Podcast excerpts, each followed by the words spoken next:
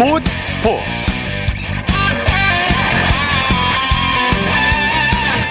여러분 안녕하십니까? 주말 스포츠 스포츠. 아나운서 이창진입니다. 배구의 인기는 새해에도 변함이 없습니다 특히 여자 배구 인기는 김연경 선수가 중국 리그로 이적하고 IBK 기업은행의 내홍 등 여러 가지 악재에도 불구하고 갈수록 뜨거워지고 있는데요. 이번 시즌에도 전반기 평균 시청률이 1%를 넘었고요. 오늘 열린 현대건설과 한국도로공사의 라이벌전도 매진을 기록할 정도로 큰 관심을 끌었습니다. 자, 토요일 스포츠 스포츠 갈수록 뜨거워지고 있는 프로배구 소식으로 시작합니다. 스포츠 동아의 강산 기자와 함께합니다. 안녕하세요. 네, 안녕하세요. 여자 배구 오늘 거의 매진을 기록했다고 하죠. 네, 그렇습니다. 오늘 여자부 경기가 열린 수원에는 1,767명의 만원 관중이 들어찼습니다. 뭐 남자부 경기가 열린 천안에도 1,624명의 관중이 들어왔는데요. 네. 그야말로 치열한 승부에 관중들의 표정도 상당히 밝았습니다. 네, 오늘 어, 뜨거운 열기를 보여줬던 여자부 경기부터 살펴볼까요? 현대건설이 한국도로공사에게 시즌 첫 패배를 서력했네요. 그렇습니다. 오늘 여자부 경기에서 현대건설이 도로공사를 3대 1로 제압했습니다. 네. 오늘 승리로 8연승을 기록한 현대건설은 최단 기간 20승에 성공했고요. 도로공사의 연승은 12연승에서 멈췄습니다. 네. 미리 보는 챔피언 결정전답게 초반부터 접전을 벌였죠. 네. 두 팀의 기세가 모두 만만치 않았는데요. 쉽지 않은 경기였지만 1대1로 맞선 3세트에서 현대건설의 뒷심이 빛났습니다. 예. 23대 24로 세트 포인트에 몰린 상황에서 양효진의 시간차로 기사회생했고요. 도로공사 켈시의 연이은 공격 범실로 3세트를 따내면서 흐름을 잡을 수가 있었습니다. 네, 현대건설 야스민 선수가 펄펄 날았죠. 그렇습니다. 뭐 이 선수의 활약이 정말 절대적인데요. 서브 5개와 블로킹 2개 포함 36점을 올렸고요. 양효진이 블로킹 2개 포함 16점, 이다현이 블로킹 5개 포함 11점으로 공격을 주도했습니다. 네. 한국도로공사는 대기록이 좌절돼서 많이 아쉬울 것 같아요. 네, 경기력이 나쁘지 않았는데 현대건설의 뒷심에 밀렸죠. 네. 단일 시즌 최다 13연승이 좌절됐고요. 뭐 켈시가 24점, 박정아가 19점을 올리면서 쌍포의 위력을 자랑했습니다만 팀 공격 성공률이 28%에 그친 게 아쉬웠습니다. 네. 남자부 경기 살펴보죠. KB손해보험이 현대캐피탈을 꺾고 다시 선두 자리를 되찾았죠. 네, 그렇습니다. 오늘 남자부 경기에서는 KB손해보험이 현대캐피탈을 3대1로 꺾고 남자부에서 가장 먼저 승점 40점 고지를 밟았고 네. 대한항공을 제치고 선두에 올랐습니다. 네, KB손해보험이 초반에는 좀 고전했는데 뒷심을 발휘해서 역전승을 거뒀어요. 그렇습니다. 오늘 KB손해보험이 1세트를 아쉽게 내줬지만 2세트를 25대 23으로 힘겹게 따낸 뒤부터 손쉽게 경기를 풀어갔습니다. 네. 뭐 블로킹에서 11대 7, 서브 7대 2에 범실도 현대캐피탈보다 6개가 적었습니다. 그 차이가 경기 결과의 차이를 만들었습니다. 네, 오늘 승리 1등 공신은 뭐니 뭐니 해도 케이타 선수라고 할 수 있죠. 네, 맞습니다. 뭐 케이타 선수 오늘 블로킹과 서브 득점 3개, 후위 공격 12점 포함 35점을 따내면서 트리플 크라운을 작성했습니다. 네. 뭐 의외의 선수들이 또 뒷받침을 잘해줬는데요. 홍상혁이 11점에 공격 성공률 77%, 양희준이 7점의 공격 성공률 66%로 알토란 같은 활약을 더했습니다. 네, 현대캐피탈이 상승세가 한풀 꺾인 느낌이에요. 사실 전광인 선수가 전역을 하면서 뭐 리시브 라인과 공격 쌍포의 전체적인 밸런스가 굉장히 좋아졌었는데요. 네. 역시 확실한 외국인 공격수가 부족한 점이 아쉽습니다. 뭐 퇴출이 결정된 히메네스가 오늘 6점, 공격 성공률 37.5%에 그쳤는데요. 이 펠리페 선수가 합류하면 반등할 수 있을지 또 지켜봐야겠죠. 예. V리그 내일 일정 관전 포인트 짚어주시죠. 네, 내일은 인천에서 남자부 대한항공과 삼성화재, 장충체육관에서 여자부 GS칼텍스와 페퍼저축은행이 만납니다. 오늘 KB손해보험에게 1위 자리를 뺏긴 대한항공과 지난 경기에서 KB손해보험을 낚았던 삼성화재의 맞대결이 주목됐는데요. 네. 치열한 순위 싸움 속에서 앞으로를 전망할 수 있는 매치업이기 때문에 더욱 관심이 쏠립니다. 네, 소식 감사합니다. 고맙습니다. 프로배구 소식 스포츠 동아의 강산 기자와 함께했고요. 이어서 프로농구 소식입니다. KBS N스포츠의 손대범 농구 해설위원과 함께합니다. 안녕하세요. 네, 안녕하세요. 오늘은 어느 경기장에서 중계하셨습니까? 네, 오늘 중계 대신에 좀 여유 있게 경기를 좀 지켜봤는데요. 오늘 정부에서 다섯 경기가 열렸는데 어, 생각보다 좀 다들 그 방학이다 보니까 또 주말을 맞아서 꽤 많은 관중들이 몰렸습니다. 네. 네. 어, 특히나 하나봉추의 경우는 코로나 검사 때문에 이 부천 실내체육관을 그동안 홈으로 사용하지 못했는데 예. 이 오늘 처음으로 개막 후 첫 주말 홈 경기를 갖기도 했습니다. 네. 자 KT가 KCC를 꺾고 연패 탈출에 성공했죠. 네, 전주에서 열린 KT와 KCC 간의 경기에서는 이 원정팀 KT가 97대 84로 KCC를 대파하고 단독 1위를 살아냈습니다. 네. 어, 2연패에서 탈출했고요. 반대로 부상병동인 KCC는 이 8연패와 함께 9위로 추락하고 말았습니다. 네, KT 연패 탈출을 이끈 선수 라렌 선수죠? 그렇습니다. 오늘 35득점에 뭐 리바운드 6개를 기록한 라렌 선수인데요. 어, 1쿼터에만 12점을 몰아친 덕분에 이 KT가 초반부터 30대 19로 크게 앞서가면서 분위기를 잡을 수가 있었고요. 네. 또 양홍석 선수가 15득점에 8리바운드로 꾸준히를 참 잘해준 것이 또 승리의 원동력이 됐습니다. 네. 단독 선두에 복귀한 KT 서동철 감독 한마디 했을 것 같은데요.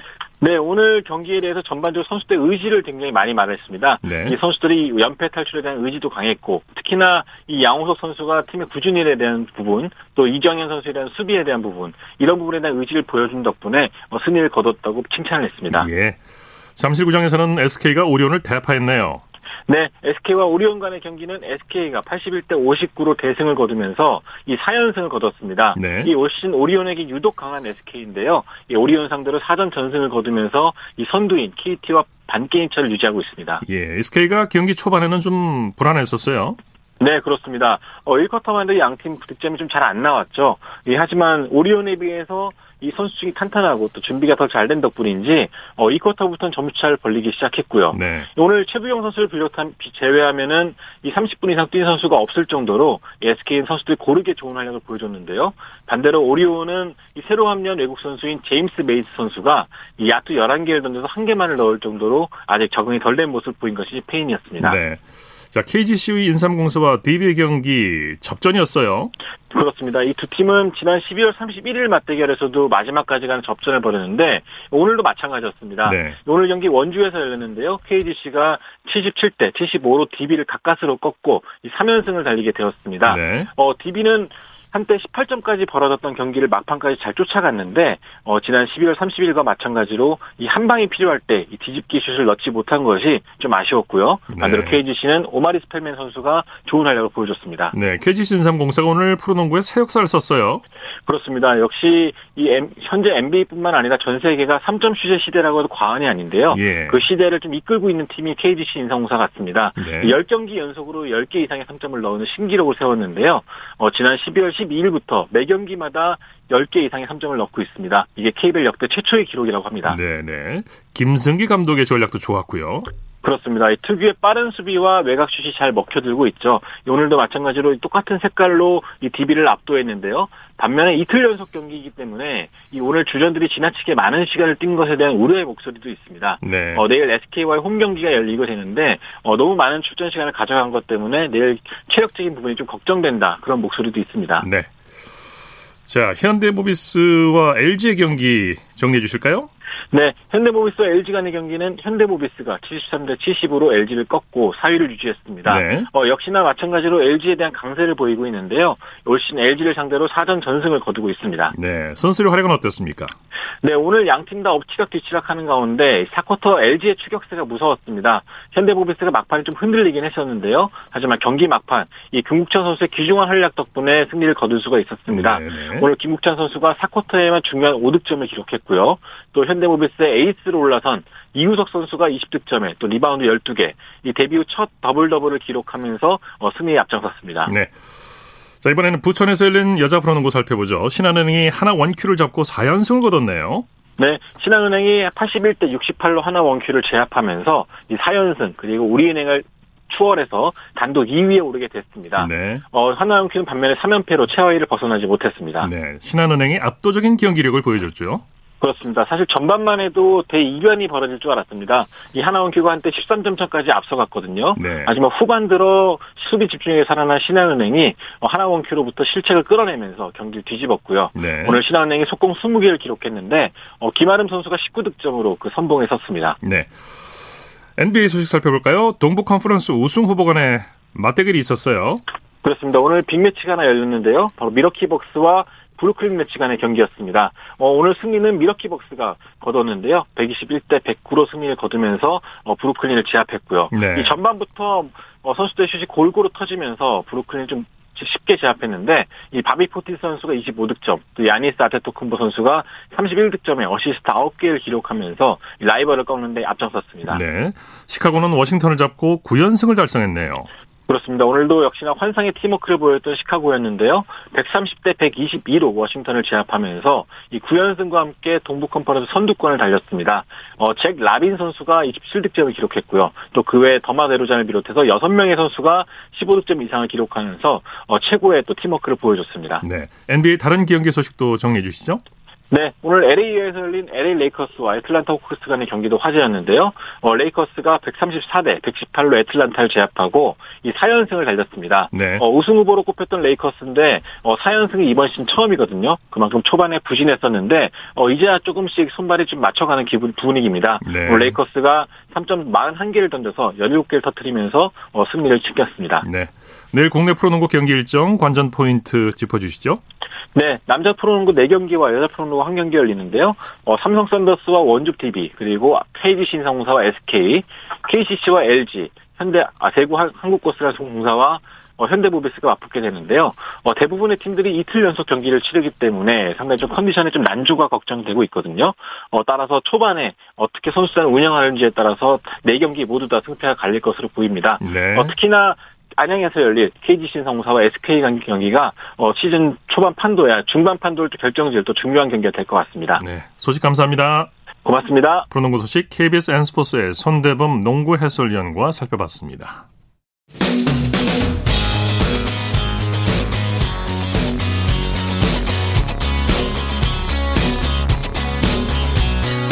따뜻한 비판이 있습니다. 냉철한 분석이 있습니다. 스포츠 스포츠 토요일 스포츠 스포츠 생방송으로 함께하고 계십니다. 9시 31분 지나고 있습니다. 이어서 축구 소식입니다. 중앙일보의 박린 기자와 함께합니다. 안녕하세요. 네, 안녕하세요. 토트넘의 손흥민 선수가 갑작스러운 부상을 당했죠? 네, 토트넘의 콘테 감독이 어젯밤 기자회견에서 어, 직접 손흥민 선수의 부상 소식을 전했습니다. 네. 어, 그제 첼시와의 리그컵 4강 1차전에 어, 손흥민을 후반 34분에 그 휴식 차원에서 교체 아웃 시켰는데 어, 다음 날에 손흥민이 다리 근육 통증을 느꼈다면서 어, 직접 또 부상을 알렸습니다. 네. 손흥민 선수가 언제쯤 복귀 가능한 걸까요? 네, 아직 그 진단 결과가 나오지는 않았지만 그 콘테 감독이 A매치 휴식기까지 어, 훈련에 복귀하지 못할 수도 있다. 또 이렇게 네. 말을 했거든요. 그 A매치 휴식기가 이번 달 24일부터 어, 다음 달 2일까지니까 어, 최소 2주, 최대 한 달간은 어, 복귀가 어렵다는 얘기입니다. 네. 손흥민 선수가 최근 강행군을 게 영향을 미쳤겠죠? 네, 맞습니다. 뭐 제가 직접 세어보니까 지난달 20일 리버풀전을 시작으로 어 18일 동안 그 6경기를 치렀거든요. 예. 어 3일에 한 경기를 그러네요. 치른 셈이고요.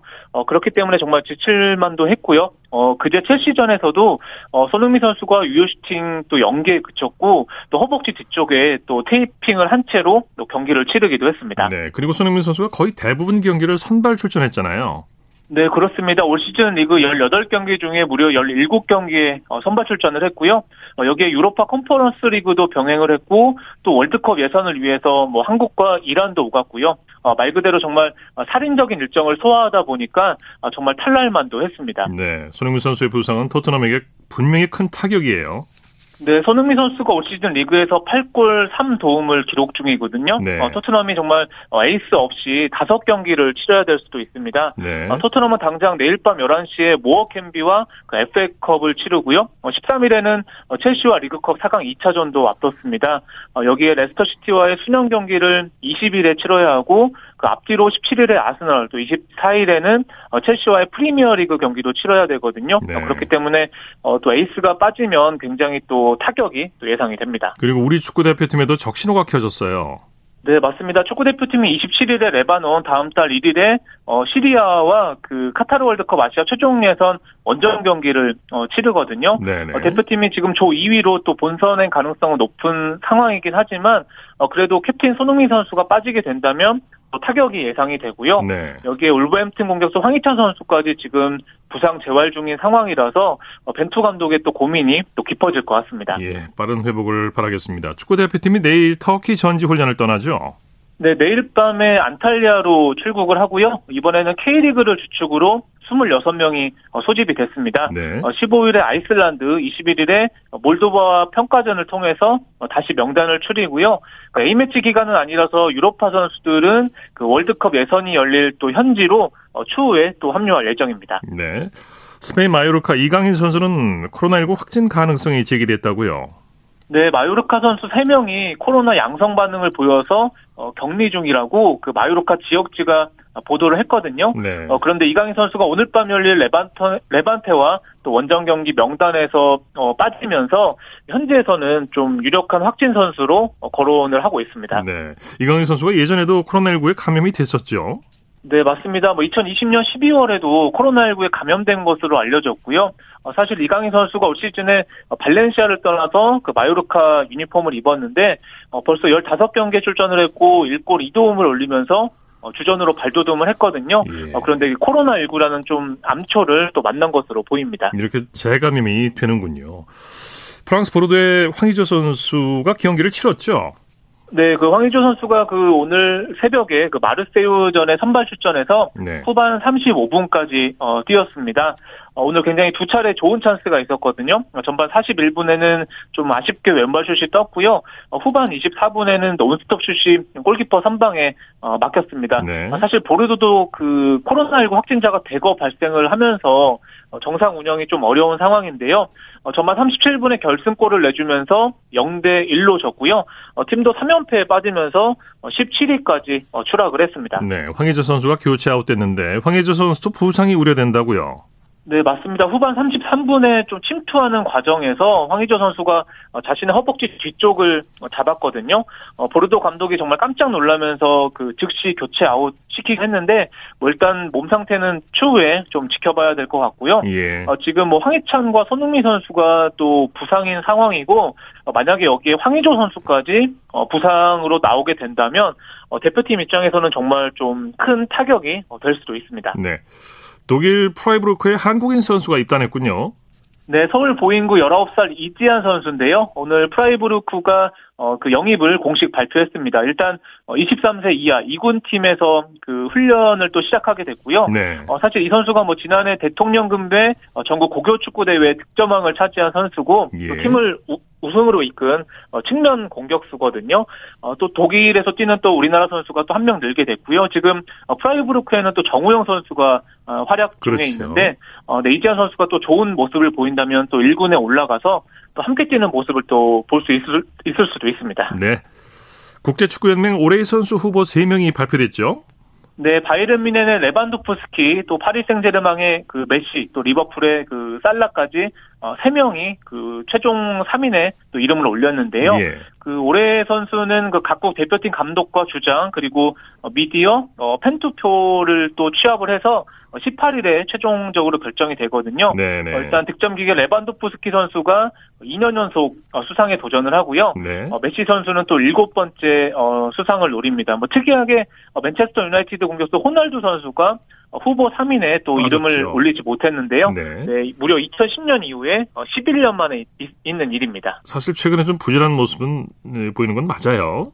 네, 맞습니다. 뭐 맨유에서 그 초반에는 좀 반짝했지만 최근에는 좀 주춤한 모습이고요. 네. 이 경쟁자 3명 선수에 비해서는 또 이런 경쟁력에서는 좀 뒤떨어지는 모습입니다. 네. 자, 그 밖에 국내외 축구 소식 전해 주시죠. 네, 맨체스터 시티가 잉글랜드 축구협회 FA컵 3라운드에서 어, 4부 리그 스윈던 타운을 4대 1로 어, 대파를 했습니다. 사실 어, 맨시티도 코로나19가 좀 또 이렇게 습격을 하면서 또 과르디올라 감독과 주전 7명이 양성 반응을 보이면서 빠진 상황이거든요. 네. 어, 그런데도 20살 미드필더 콜 파머 선수가 또 1골 1도움을 올리면서 또 승리를 또 이끌었습니다. 네, 소식 감사합니다. 네, 감사합니다. 축구 소식 중앙일보의 박린 기자와 정리했고요. 이어서 한 주간 이슈가 됐던 스포츠계 소식을 집중 분석해보는 최동호의 스포츠 칼럼 시간입니다. 쇼트트랙 심석희 선수의 올림픽 참가 문제가 결국 법정으로 가게 됐습니다. 스포츠 평론가 최동호 씨와 함께 이 문제 자세히 살펴보겠습니다. 안녕하십니까? 예, 안녕하세요. 심석희 선수가 가처분 신청을 제기했어요. 어, 예, 그렇게 됐습니다. 예, 심석희 선수가 지난 3일에 이 서울 동부지방법원에 예, 자격정지 2개월 징계에 대한 효력정지 가처분 신청을 제기했거든요. 네. 어, 뭐 잘 아시는 것처럼 이 심석희 선수, 이 동료 선수하고 대표팀 코치를 비난하는 문자를 주고받은 혐의로 어, 지난달에 빙상연맹으로부터 2개월 자격정지 징계를 받았죠. 네. 어, 때문에 현재로서는 이 베이징 동계올림픽에 참가할 수 없는 상황인데, 자, 그래서 이 심석희 선수, 베이징 동계올림픽에 참가하기 위해서, 어, 징계의 효력을 정지시켜달라는 이 법원에 가처분 신청을 제기를 했습니다. 네. 법원이 과연 어떤 판단을 내릴지 궁금한데 지난 2016년에도 박태환 선수가 법원에 가처분 신청을 제기해서 리우 올림픽에 참가한 사례가 있었죠. 어, 예, 그렇죠. 제 기억으로는 이 가처분 신청 내서 올림픽에 참가하는 거 우리나라에서는 박태환 선수가 처음이고 이번이 두 번째거든요. 예. 2014년에 박태환 선수가 이 도핑 검사에서 양성 반응이 나왔습니다. 네. 네. 그래서 이 국제 수영 연맹으로부터 18개월 자격정지 징계를 받았고요. 어 이제 국제 국제 수영 연맹으로 받, 으로부터 이제 받은 징계는 완료가 됐는데 이 대한체육회 규정이 문제가 됐죠. 어, 도핑 위반으로 징계를 받은 선수는 아, 징계받은 후 3년이 지나지 않으면 국가대표가 될 수 없다. 이제 바로 이 규정 때문에 2016년 리우 올림픽에 참가하기 어려운 상황이었었거든요. 네네. 자, 그래서 이제 박태환 선수가 이 국가대표 선발 규정 결격 사유 부존재 확인 가처분 신청을 제기를 했고요. 이 가처분 신청이 인용이 돼서 받아들여져서 리우올림픽에 참가한 사례가 있습니다. 네. 국가대표 결격 사유는 다르지만 징계를 풀기 위해서 가처분 신청을 제기했다는 점에서는 유사한 사례인데 예. 법원이 어떤 판단을 내릴지 모르겠네요. 어, 이 심석희 선수가 징계를 받은 이유는 이, 이 동료 선수들과 대표팀 코치를 비난하는 문자를 주고받았기 때문이거든요. 네. 근데 이 행위 자체는 어, 명백하죠. 뭐 증거도 있고 심석희 선수도 인정을 했습니다. 그런데 이 다퉈야 될 어, 쟁점이 있습니다. 네. 이 쟁점이 이 과연 이 개인이 사적 영역에서 주고받은 문자를 불법적으로 취득한 자료가 이 증거로 활용될 수 있느냐 바로 이거거든요. 논란이 되겠죠. 예, 그래서 이, 이, 이 논리대로라면은 이 신석희 선수의 그 문자가 증거로 채택이 안 돼야 된다는 건데 네. 이 빙상연맹은 이 불법 취득한 자료는 증거 능력이 없지만 이게 언론 보도를 통해서 공론화됐기 때문에 징계를 주지 않을 수 없는 상황이었다 이렇게 설명을 네. 했거든요. 네. 근데 이 법원의 판단은 빙상연맹과 다를 수도 있다라고 봅니다. 그렇죠. 공론화된 거하고 법적 판단은 다를 수가 있죠. 예. 자, 그럼 법원에서 가처분 신청을 인용하면 심석희 선수 올림픽에 참가할 수 있는 건가요? 어, 곧바로 올림픽에 참가하기는 힘든데, 어, 이 법원이 가처분 신청을 받아들인다고 심석희 선수가 곧바로 올림픽에 참가할 수 있는 건 아니고요. 예. 이 가처분 신청은 징계의 효력 정지를 구한 것이기 때문에 이 가처분 신청이 인용이 됐다는 것은 이 선수 자격을 회복했다는 것을 의미하거든요. 일단 네.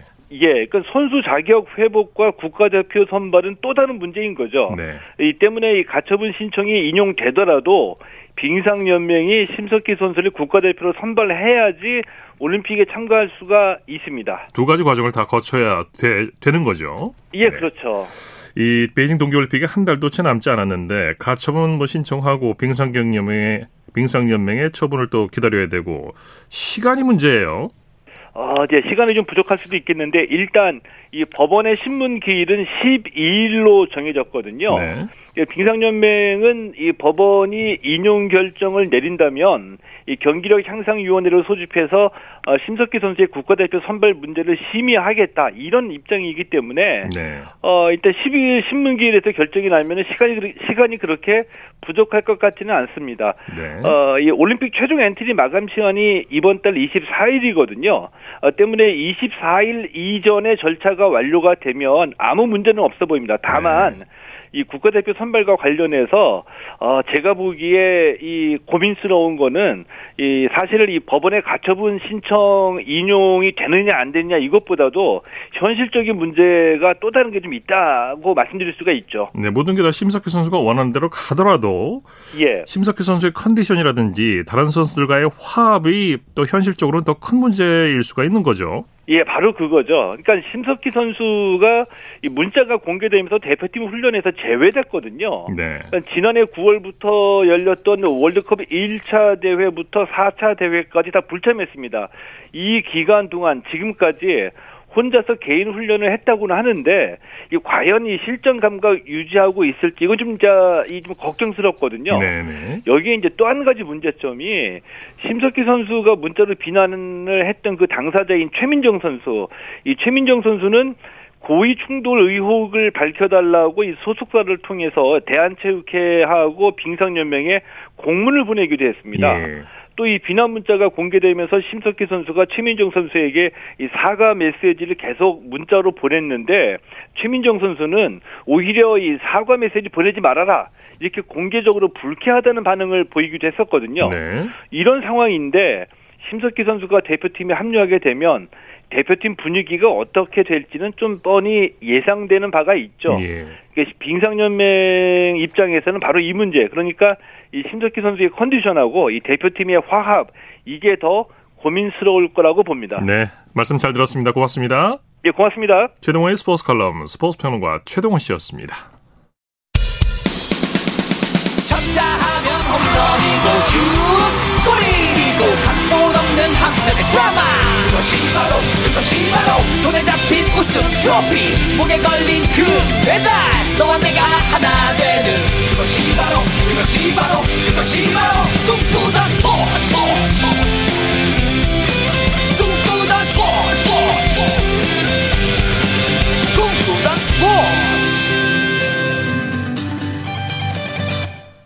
토요일 스포츠 스포츠 생방송으로 함께하고 있습니다. 9시 46분 지나고 있습니다. 이어서 스포츠 스타들의 활약상을 살펴보는 스포츠를 빛낸 영웅들 시간입니다. 정수진 리포터와 함께합니다. 어서 오십시오. 네, 안녕하세요. 지난주에는 배구 영웅 김호철 선수 얘기를 했었는데 오늘은 네. 선수가 아닌 김호철 감독 얘기를 전해주신다고요? 네. 김호철 선수가 95년도에 은퇴를 하자마자 이탈리아의 파르마에 감독으로 취임을 합니다. 네. 파르마는 김호철 감독이 선수 시절에 처음으로 뛰었던 이탈리아 클럽인데요. 8위였던 파르마를 5위에 올려놓고 그 다음에는 시슬리 트레비소의 감독이 됐습니다. 네. 이 팀이 또 김호철 감독이 3년간 선수로 뛰면서 일부 상위권에 올려놓았던 팀인데요. 그 팀이 90년대 중반에는 유럽 최고의 명문 팀들 중 하나였거든요. 네. 그 팀의 감독이 된 겁니다. 김호철 감독이 부임하면서 기대가 한층 더 높아졌죠? 네, 리그 우승과 챔피언스 리그 우승을 동시에 차지하길 기대했는데 부임 첫 해는 리그 준우승과 챔피언스 리그 4위 그리고 두 번째 해에는 리그 우승과 챌린지컵 우승을 합니다. 그 두 번째 해인 97년에 KBS 라디오 특집인 스포츠 스포츠 쇼 에서 이탈리아에 있는 김호철 감독과 전화 인터뷰를 했는데요. 네. 이탈리아 배구의 중심을 들여다보면 made in Korea, 한국의 혼이 실려 있는데 그중에서도 가장 빛나는 스타는 컴퓨터 세터 김호철이라면서 전화 연결을 합니다. 예. 97년 9월 16일 방송 함께 들어보시죠. 현재는 이탈리아 최고의 명문팀 시슬리 트레비스의 감독으로 계시지 않습니까? 예, 예. 야 지금 잘 계신지 모르겠습니다. 불러보죠. 김호철 감독님. 네, 안녕하세요. 근데 저 김 감독님이 이끌고 있는 트레비스 팀이요. 네. 현재는 이태리 최고의 배구 명문으로 군림하지 않습니까? 네, 그렇죠. 근데 예전에는 이부 리그 팀이었다는 이야기가 있는데 그게 진짜입니까? 네, 제가 그 87년도에 다시 건너왔을 때 그때에 그 장단 멤버로 다시 들어왔습니다, 여기. 제가 여기 와서 그 세 팀을 그 다니면서 그 시- 선수 생활을 했는데 세 팀마다 네. 가는 데마다 팀을 다 우승시켰거든요. 예, 예. 아마 그래서 그 따라다니는 그 얘기겠죠. 네. 이제 슬슬 이 한국으로 돌아오실 때가 되지 않았나 싶거든요. 언제 오실 겁니까? 글쎄, 그 언젠가는 돌아가야 되겠지. 배우면은 끝이 없다는데. 그렇죠, 그렇죠. 배우고 또저 연구하고 해가지고. 예. 그 어떤 좋은 여건이 주어진다면은 한국 배구를 위해서 또 후배 양성을 위해서 항상 돌아갈 생각입니다. 이제 그 선수가 아닌 감독으로서 다시 태어날 수 있다면은 아주 세계에서 인정받는 유명한 감독으로 태어나서 다시 여러분 앞에 서도록 노력하겠습니다. 네. 많은 소문 부탁드리겠습니다. 네, 네. 아유, 네. 정말 희귀한 자료네요. 네. 어, 이 당시 또 이후에도 이탈리아 리그 팀에서 감독을 했고요. 이탈리아 남자 국가대표팀 2군 감독을 맡기도 했는데 네. 그 당시에 2군 감독으로서는 첫 외국인 감독이었다고 합니다. 네. 네. 에, 감독 생활은 이탈리아에서 시작을 했고 한국에서 할 역할이 있으면 돌아오겠다고 했는데 돌아오자마자 맡은 팀이 현대캐피탈이었죠. 네, 2003년 11월에 현대캐피탈은 배구단 해체 위기까지 갔던 팀이었기 때문에 일단은 팀을 잘 추스르기 위해서 기강을 잡는 데 주력했는데요. 예. 그 결과 삼성화재의 77연승을 저지했고요. 정규리그 우승도 하고 그리고 2005-2006 시즌에는 드디어 통합 우승을 차지하면서 삼성화재의 10년 연속 우승을 좌절시킵니다. 네. 그러면서 현대캐피탈의 김호철 감독과 삼성화재의 신치용 감독 40년 지기에 엇갈린 희비라는 제목의 뉴스가 나왔는데요. 예. 두 감독은 어, 초등학교 시절에 경남을 대표하는 연합팀 선수로 만나서 군대까지 같이 입대했던 친구였거든요. 네, 네. 관련 내용을 2006년 4월 3일 KBS 9시 뉴스에서 들어보시죠. 올 시즌 초부터 김호철 감독의 테마는 친구야 미안하다였습니다. 이젠 현대캐피탈이 삼성화재를 넘어 우승할 수 있다는 자신감에서 나온 메시지였습니다. 미안하다는 얘기는 어, 뭐 자기들이 이긴다는 얘기죠. 뭐 단적으로 이긴다는 얘기고 10연패를 막는다는 얘기인데 아, 김 감독 그 우승의 기쁨은 내년으로 미뤄지는 게 좋을 것 같아. 기싸움마저 팽팽했던 챔피언전은 결국 현대캐피탈의 우승으로 끝났고 승장과 패장의 명함도 엇갈렸습니다. 네, 네. 이 친구이자 라이벌 이 두 감독의 선의의 대결로 한국 프로배구가 한층 더 발전한 게 사실이에요. 네, 더 재미가 또 있기도 했죠. 네. 어, 특히 김호철 감독은 조직적인 배구를 구사하면서 유기적인 플레이를 강조하는 편인데요. 네. 현대캐피탈 부임 초창기에는 상대가 보이지 않게 네트를 하얀 천으로 가리고 블로킹 연습을 시킬 정도였다고 합니다. 네. 그 결과 현대캐피탈의 우승을 두 번이나 일구면서 팀을 하나로 만들었고 자부심도 느꼈는데 요. 그런데 그 과정에 버럭 호철, 호통 호철 같은 별명이 붙기도 했죠. 네. 그 정도 재밌었어요. 네. 네. 김호철 감독이 국가대표팀을 맡기도 했었죠. 네, 특히 2017 어, 월드리그 국제 남자 배구 대회에서는 5승 4패를 거두면서 2그룹 잔류에 성공을 했는데요. 이 당시 문성민과 전광인 등 주포들이 부상으로 빠진 상태에서 이 젊은 프로 선수들이 경기를 잘 풀었고 또 목표를 초과 달성한 거라 의미가 더 컸습니다. 네네. 그리고 지난해 12월 IBK 기업은행의 감독으로서 첫 경기를 했는데요. 이 처음으로 맡은 여자 배구팀이어서 그런지 부드러운 모습을 보이고 있습니다. 네. 하지만 아직까지 이 승리의 기쁨을 느끼지 못하고 있는데 오는 11일 현대건설과의 경기에서는 또 어떤 결과가 나올지 궁금합니다. 네. 스포츠를 빛낸 영웅들 정수진 리포터와 함께했습니다. 수고했습니다. 네, 고맙습니다.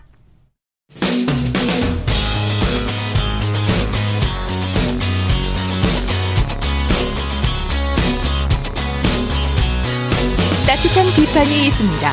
냉철한 분석이 있습니다. 스포츠 스포츠. 이어서 한 주간의 해외 스포츠 소식 정리합니다. 월드 스포츠 연합뉴스 영문뉴스부의 유지호 기자와 함께합니다. 안녕하세요. 네, 안녕하세요. IOC가 오미크론 확산에도 불구하고 다음 달 베이징 동계올림픽을 예정대로 개최하겠다고 밝혔다고 하죠. 네, IOC는 지난 5일 참가국 선수단의 화상 회의를 열었는데요. 네. 이때 스위스 대표단이 베이징 올림픽 연기 가능성에 대해 질의를 했습니다. 네. 어, 이 IOC는 베이징 동계 올림픽은 예정대로 열린다고 답했다고 AP통신이 보도를 했는데요. 어, 예, 하지만 스위스의 랄프 스토클리 단장은 올림픽 연기에 대한 진지한 논의가 필요하다는 입장을 고수하고 있습니다. 예. 하지만 현실적으로 한 달도 채 남지 않은 동계올림픽을 연기하는 것은 뭐 사실상 불가능하다고 보여지는데요. 또 도쿄 하계올림픽을 이미 한 번 1년 연기했기 때문에 두 개 대회 연속을 미- 연속해서 미루는 건 IOC도 좀 피하고 싶어 하고요. 또 2020년 도쿄 대회는 개막을 4개월 가량 앞둔 시점에서 1년 연기한 바 있습니다. 네. 자, 호주 오픈 테니스 대회에 출전하려고 호주에 입국하려던 조코비치가 비자 문제로 입국하지 못했다면서요. 네, 이 지난 6일 외신 보도에 따르면 호주 출입국 관리소가 이 입국 요건을 갖추지 못한 조코비치에게 입국 비자를 발급하지 않기로 했습니다. 네. 어, 현재 호주는 모든 입국자에게 코로나19 백신 접종을 의무화하고 있는데요. 어, 백신을 맞지 않은 것으로 알려진 조코비치는 앞서 지난 4일 자신의 소셜미디어에 백신 접종 면제 허가를 받았다면서 예. 호주로 출국한다고 사진을 올린 적이 있습니다. 어, 선수와 팬 또 대회 관계자들까지 모두 백신을 맞아야 돼 맞아야 되는 상황에서 어, 이런 조치가 조코비치에 대한 특혜가 아니냐 이런 논란도 있었는데요. 예. 어, 조코비치가 현재 세계랭 1위인데다가 호주 오픈 남자 단식에서 최근 3년 연속 우승한 선수입니다. 어, 그런데 이 면제 조치와는 별도로 공항에서 입국이 거부되는 상황이 생겼는데요. 예. 백신 접종 면제 허가 관련된 서류가 미비했던 것으로 보입니다. 예. 조코비치가 일단 법적 대응에 나설 계획이라고 하죠. 네, 그렇습니다. 이 선수가 5일 밤에 호주에 도착해서 6일 아침은 공항 대기실에서 맞았고요. 현재 이 멜버른 시내 격리 호텔에 머물고 있는데 10일까지 호주에 머물면서 어, 법적인 판단을 기다릴 예정이라고 합니다. 네. 어, 세르비아의 알렉산다르 부치치 대통령이 베오그라드 주재 호주 대사를 불러서 조코비치 호주 입국을 허가해달라고 요구하기도 했는데요. 네. 하지만 앞서 이 스콧 모리슨 호주 총리는 관련 서류에 문제가 있으면 조코비치는 집으로 돌아가야 한다는 원론적인 입장을 내놓은 바 있습니다. 예. 또 이번 일로 호주에서 추방을 당할 경우에는 향후 최대 3년간 호주 입국을 거부당할 수 있다는 전문가 전망도 있습니다. 네. 베이징 올림픽 여자 스키 금메달 후보 미케엘라 시프린이 코로나19 확진 후 나선 첫 대회에서 2위에 올랐네요. 네, 시프린 선수가 지난 4일 크로아티아에서 열린 알파인 월드컵 여자 회전 경기에서 1, 2차 시기 합계 1분 57초 49로 2위에 올랐습니다. 우승은 1분 56초 99를 기록한 페트라 블로바가 차지했는데요. 어, 시프린은 지난해 말 코로나19 확진 판정을 받은 뒤에 8일 만에 완쾌해서 돌아왔는데 회전 종목에서 라이벌 블로바가 우승하면서 이 베이징 올림픽 우승 현방이 점치기 좀 어렵게 됐습니다. 예. 어, 블로바는 이번 시즌 다섯 번 회전 경기에 나서서 네 번 우승했고요. 남은 한 번은 이 시프린 선수의 우승 차지였는데요. 최근 40, 40번 월드컵 회전 경기에서 시프린 또는 블로바가 우승한 대회가 37번이 될 정도로 이 종목에서는 둘의 경쟁이 아주 치열합니다. 예. 이 월드컵 전 종목 종합 순위에서는 시프린이 1위, 블호바가 2위를 달리고 있습니다. 네. 이집트가 2036년 하계올림픽 유치 계획을 공개했다고요? 네, 이집트 체육부 장관 아슈라프 소브히가 최근 한 언론과 인터뷰에서 이집트가 IOC에 제출할 공식 유치 신청서와 포괄적인 유치 계획안을 준비 중이라고 말했는데요. 네. 앞서 인도와 러시아, 이탈리아, 스페인, 터키, 우크라이나, 멕시코, 독일, 중국 등이 2036년 올림픽 유치에 관심을 표명한 바 있습니다. 네. 어, 이집트는 이미 아프리카 국가올림픽위원회 지원을 약속받은 것으로 알려졌는데요. 어, 수도 카이로에서 동쪽으로 약 45km 떨어진 새로운 행정 수도에 9만 석 규모의 종합 경기장을 짓고 또 올림픽 규모의 수영장, 테니스 코트, 실내 경기장이 포함된 스포츠 복합 단지를 건설 중이라고 합니다. 네, 소식 감사합니다.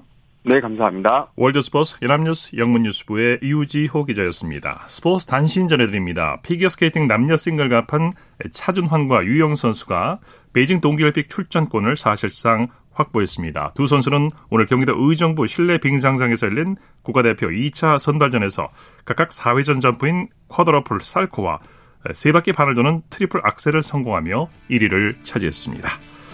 스포츠 스포츠 오늘 준비한 소식은 여기까지고요. 내일도 풍성한 스포츠 소식으로 찾아뵙겠습니다. 함께해 주신 여러분 고맙습니다. 지금까지 아나운서 이창진이었습니다. 스포츠 스포츠